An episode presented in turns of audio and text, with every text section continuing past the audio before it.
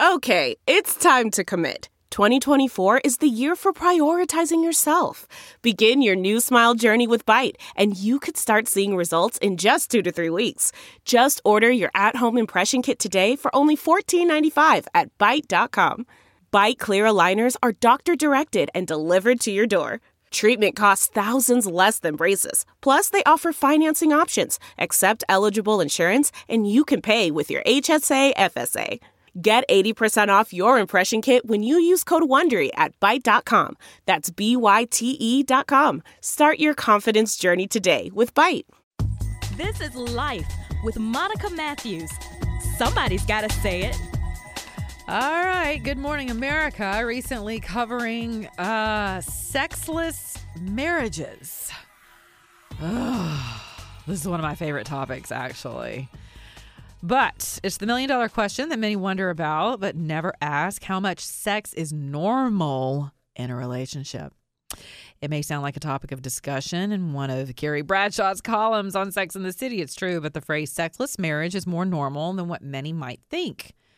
For Heather and Nathaniel Hawkins, it's something that they struggled with as a couple for nearly 20 years. Every two to three months was about as much as we were sexually intimate, says Nathaniel. Sexless marriages are in the millions. It's an epidemic. There are many people sleeping alone, married, and alone, said Dr. Do- uh, Doug Weiss, credited with coming with coining the term. You ready for this? This is the new term: intimacy anorexia. He is the founder and executive director of Heart to Heart Counseling Center in Colorado Springs.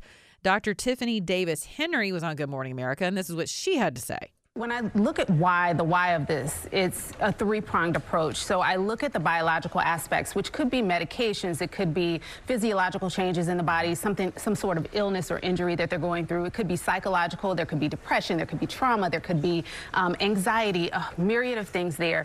But usually, and what we find in most couples is there's some sort of relational or social aspect going on. Perhaps there's discord or a lot of conflicts or arguments, um, people being mistreated, feeling taken advantage of in relationship. And Michael, if you don't like someone, you're not going to want to sleep with them. That is just not true.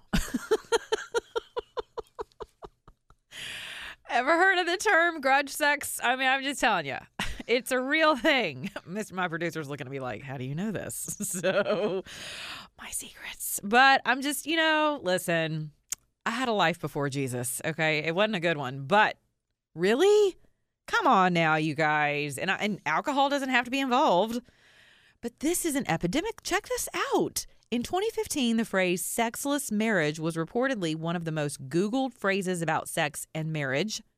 According to the New York Times, 21,000 people search the term every month. 21,000 people searching that term every month sexless marriage. Weiss, this Dr. Weiss, who has uh, seen couples in sexless marriages like Heather and Nathaniel, confirmed that not physically connecting through sex can go on for weeks, months, and even decades. I've had couples for 20 years sleeping in the same bed and not having sex. Uh, this is Weiss who's telling Good Morning America. Heather Hawkins said it was painful, especially because when I would walk, talk to my friends about it, they didn't understand. This is the wife in this relationship. They were complaining about how much their husbands wanted sex. So that made me feel like maybe something's wrong with me. Now, Weiss and other doctors have found something new for a lack of uh, physical intimacy in a marriage. They're calling it intimacy anorexia, a disorder where one person in a relationship actively withholds emotional, spiritual, and sexual intimacy from their spouse or partner. Uh, he goes on to say Dr. Weiss says sexless marriages happen for several reasons. Number one, it's intimacy anorexia, where it's actively withholding. Uh, he was the first person to coin the term after seeing a distinct lack of intimacy within clients' relationships during counseling sessions. Okay, now check this out. This is very important. It could be a result of depression, hormones, which is what we just heard from the other doctor. It could be even a personality disorder. But intimacy anorexia is probably the leading cause where the person is actually intensely holding, or maybe intentionally holding intimacy and sexuality. Now, You'll also notice that Dr. Tiffany Davis Henry said that someone feels what? Disconnected, unappreciated. There's discord in family. What does that mean? I always start if I'm not going to start regarding hormones with regard to this sexless marriage stuff, I always start with forgiveness. You, she's right. You're not, especially with husbands and wives, you're not going to want to have sex with your spouse if there's discord, if your heart is broken, if you do not feel and believe that you are loved. Remember, we've been talking about love languages. How crucial it is that you understand yours so that you can then convey that to your partner and give them the opportunity to grow into the years that it takes to actively and maturely love someone without fear. Fear is the number one thing that keeps us from intimacy with our kids, our spouses, our employers, ourselves, God, other nations. I mean, God, it's so prevalent, it's pervasive, and it certainly keeps us from connecting intimately. This, and you cannot discount the power of hormones. You can't. And I'm honest about this because I'm in that phase of my life, and I'm finding that even people in their 20s, especially young men, have such a testosterone deficiency that they are already taking the blue pill. Young men in their 20s are, te- are unable to not only uh, obtain an erection, but they can't maintain one. And a lot of you would blame that on porn. A lot of you would go to the to the least common denominator there that it's porn. Everybody's everybody's over sexualized. I don't believe that. I think that that has something to do with it. It also has to do with disconnection from each other, social constructs, cultural constructs that are constantly working to divide us within the sexes. And I mean that as in biologically, the species of men and women, okay, and keeping us disconnected. Not to, uh, certainly not to slight our diet. I mean, our diet, our way of life, there are so many things in our food that our our teenage daughters look like they're Amazons. You know, I mean, they're grown. They're having their periods at eight years old, for God's sakes. What does that tell you? And, you know, men have more and more estrogen in their diets. You have too much estrogen, you don't have enough testosterone, you've got an issue. You have a fluid society in the making. So, back to our back to our sexless marriages, you cannot discount your physical well-being whenever it comes to this. So, please, I would encourage you to get to the bottom of what's really at the root of why, if you are in a sexless partnership, why is that? Why is that happening? Because you're going to be serviced somehow, some way. Whether you're watching it visually, that need is hardwired in all of us.